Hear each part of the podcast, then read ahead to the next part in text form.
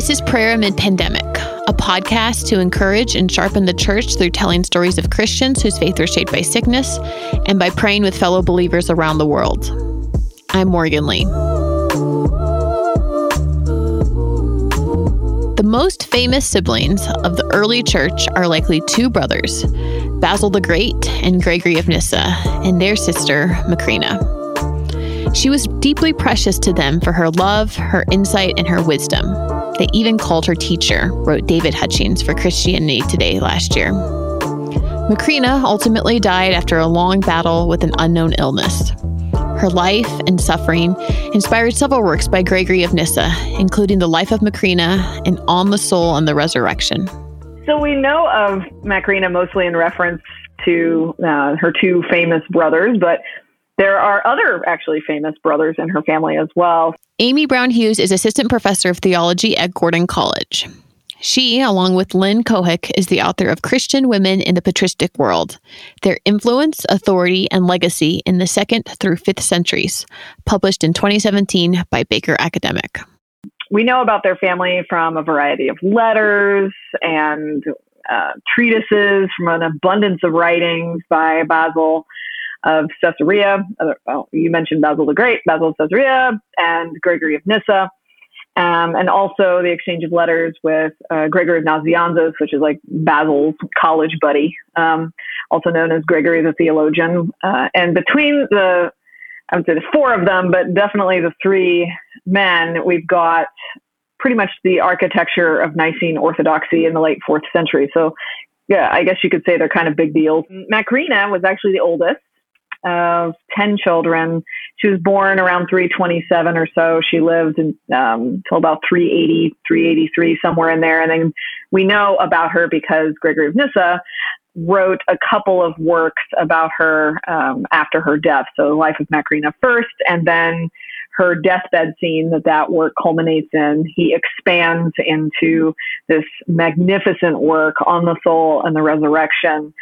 They, uh, she was born to wealthy parents in Cappadocia, which is modern day Turkey, and um, like central Turkey specifically.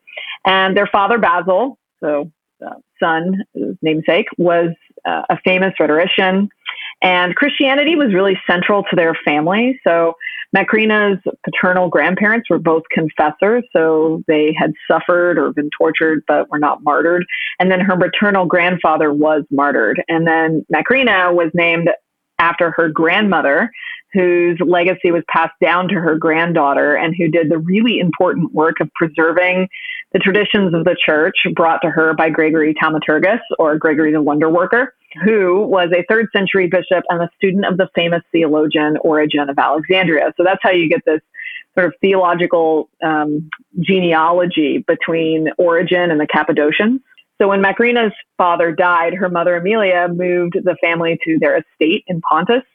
And she takes over, and Macrina takes over a significant amount of responsibility for her family, running the household, helping her mother grieve, teaching her younger brothers. And Gregory says that she became their father, mother, teacher, advisor, and guardian, uh, out of other things as well. And out of the 10 children, we know five names. So Basil was the second oldest, then Gregory, then Peter, who also becomes a bishop later, and Naucratius, who began by following in his father's footsteps with pursuing rhetorical training, but then he decides nah, I think I'm going to go out in the wilderness and hang out and pray and, you know, have a vow of poverty. So he goes, goes and does that. And um, unfortunately, he dies in a tragic, uh, tragic hunting accident.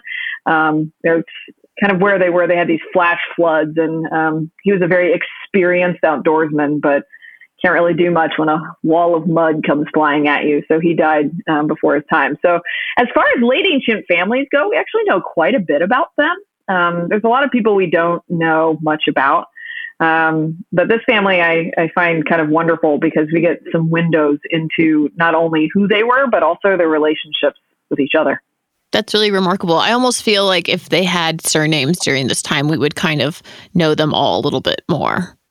Yeah, you know, they're often called, you know, the the Cappadocians, right? Well, Basil, um, his brother Gregory, and then you know Gregory of Nazianzus, who I mean, they didn't live too far away from each other, um, but uh, there's several of us scholars who are very big fans of Macrina, we call her the fourth Cappadocian. So uh, there's, a, a bit of a surname there, I suppose.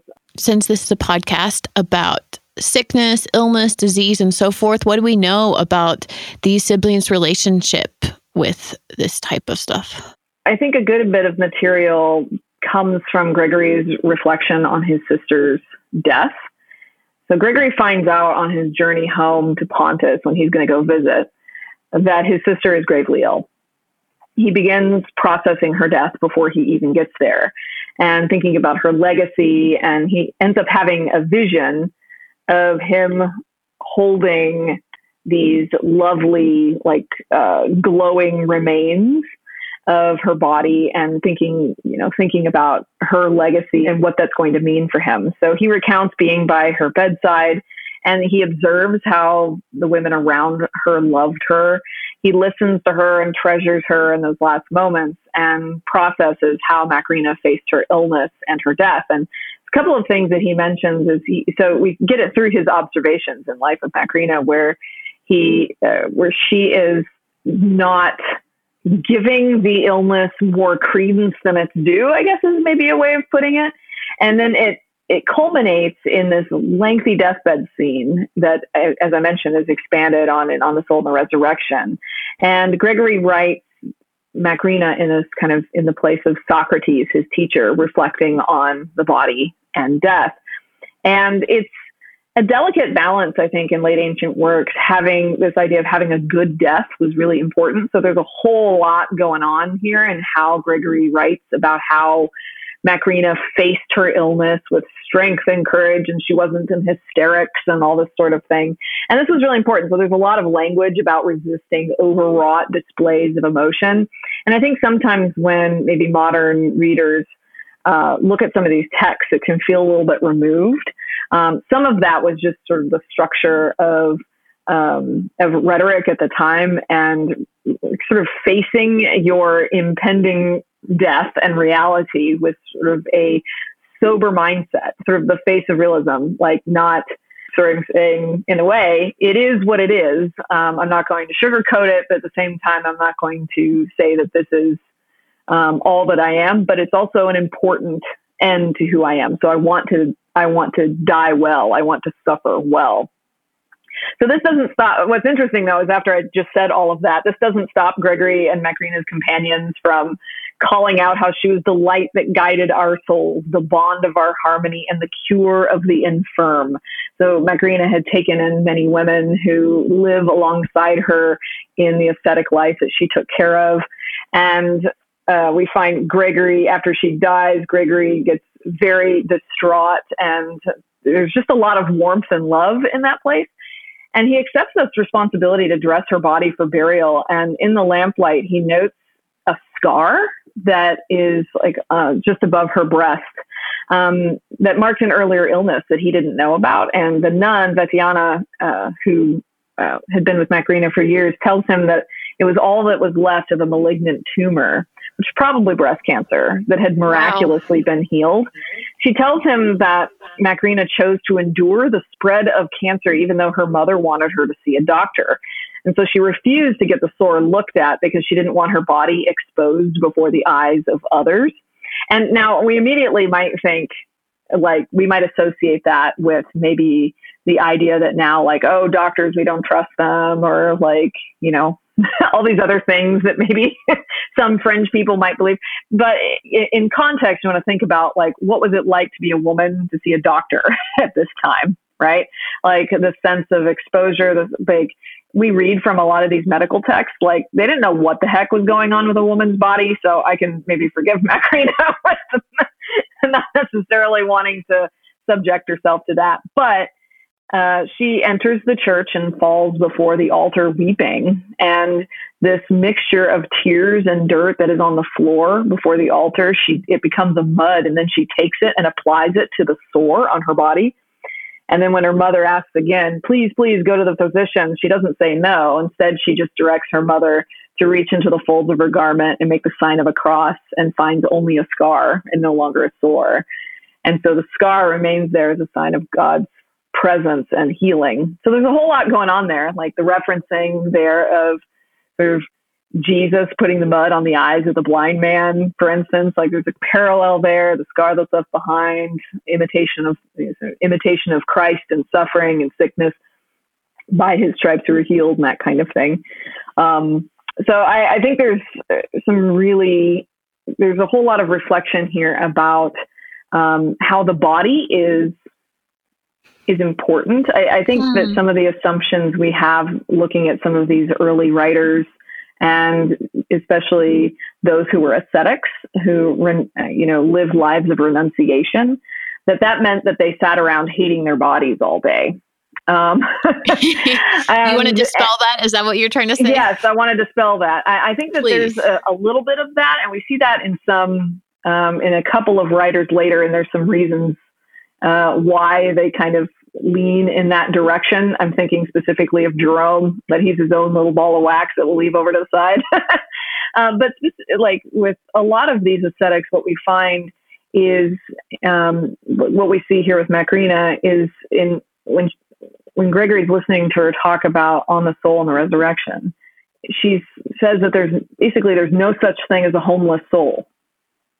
Our bodies are ours for eternity, and taking care of them and understanding them and caring for them and recognizing that the body that we have now is continuous with the body that we're going to have in eternity brings some context to how we treat it now um, and recognize that that some of our experiences are temporal and other experiences like who we are like our like freedom is not just our soul floating away somewhere and escapism Instead, it's recognizing that this body will be healed, that God cares about this body. And so we should also care about this body and recognize that it comes along for the ride in our devotion as Christians.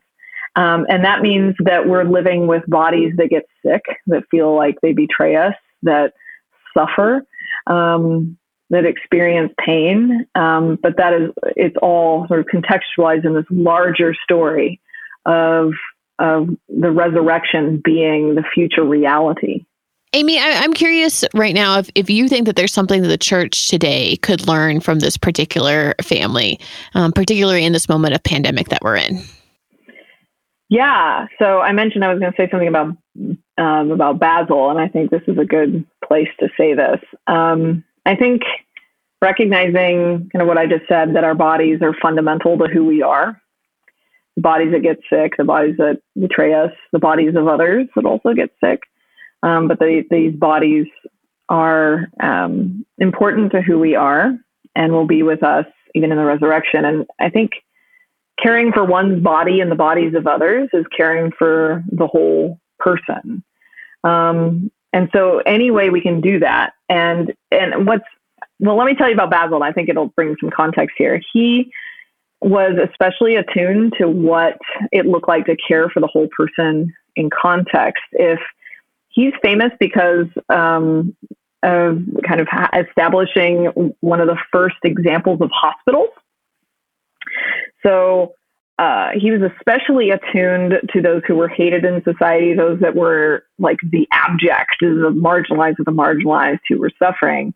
And he set up what Gregory of Nazianzus in his funeral oration honors him by calling them basileas, um, which are these like his versions of hospitals, like homes for the dying. You actually might think a little bit like along the lines of Mother Teresa and sort of gathering up and sort of a sense of hospice in some ways.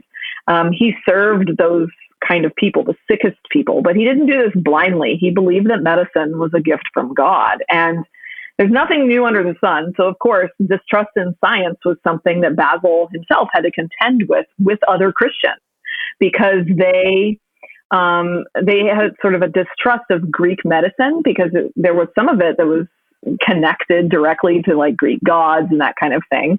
And so he wrote against that. He's like, no, you know, medicine is a gift from God. And that God's work of healing the body and taking care of people would involve medicine, would involve taking care of, of people. And in Basil Gregory and in Gregory's depiction of his sister Macrina, we see these count, a counter to the assumptions that we have that sort of our bodies aren't important to who we are. Um, they didn't sit around hating their bodies, like I said. Um, in fact, um, Basil quipped in response to this idea that the pinnacle of Christian devotion is to like isolate yourself and be a hermit um, as being the Christian ideal. He said, "Whose feet will you wash?" wow, quite the quip. And the wow. suffering and the sick need presence and need care for their bodies. I'm just curious about legacy. We hinted about their larger theological legacy at the beginning, and that obviously is enormous for those of us who identify as Christians today. Would you say there was a legacy with regards to some of their teachings on the body? Oh, absolutely. Um, I mean, Basil on, as I mentioned, those basileas, they're they're famous.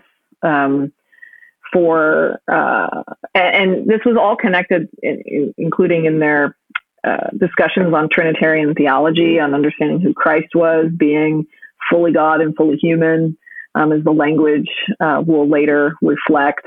So, thinking about a God who is present among us, like, and that Christianity looking like because he was a bishop, you know, he could have, you know, sat in his office or whatever. And he did all the political stuff too. Basil was a political animal. He was out there like you know, you're like, what is Nyssa, right? Well, Gregory didn't really know either. Like, you are now bishop over this place, so I have enough votes to get what I want done. You know, Gregory's like, okay. So of course he was doing stuff like that, but he's also out there doing the work in in the community. And um, I, Gregory of Nyssa, um, I've mentioned him in regard to Macrina specifically, but he's got a lot of other works where he's he's a major figure in theological anthropology, thinking about what it means to have a body and be an embodied human. And his work is is really very central to conversations about theological anthropology now, um, in many different regards.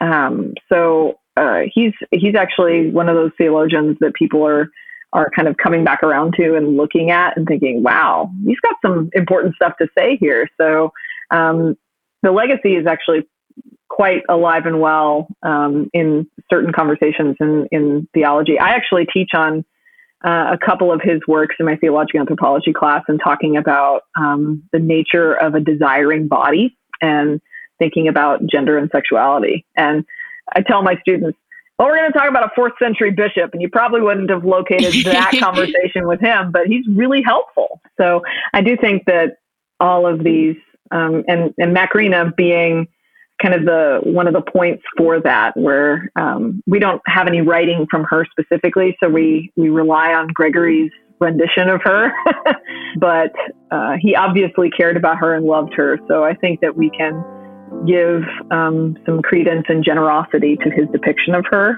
and so we also learn a lot about thinking about how to be a woman who is devoted to God as well. So I think that there's a, a nice spread of conversations you can have about what it means to be a human in relationship with God.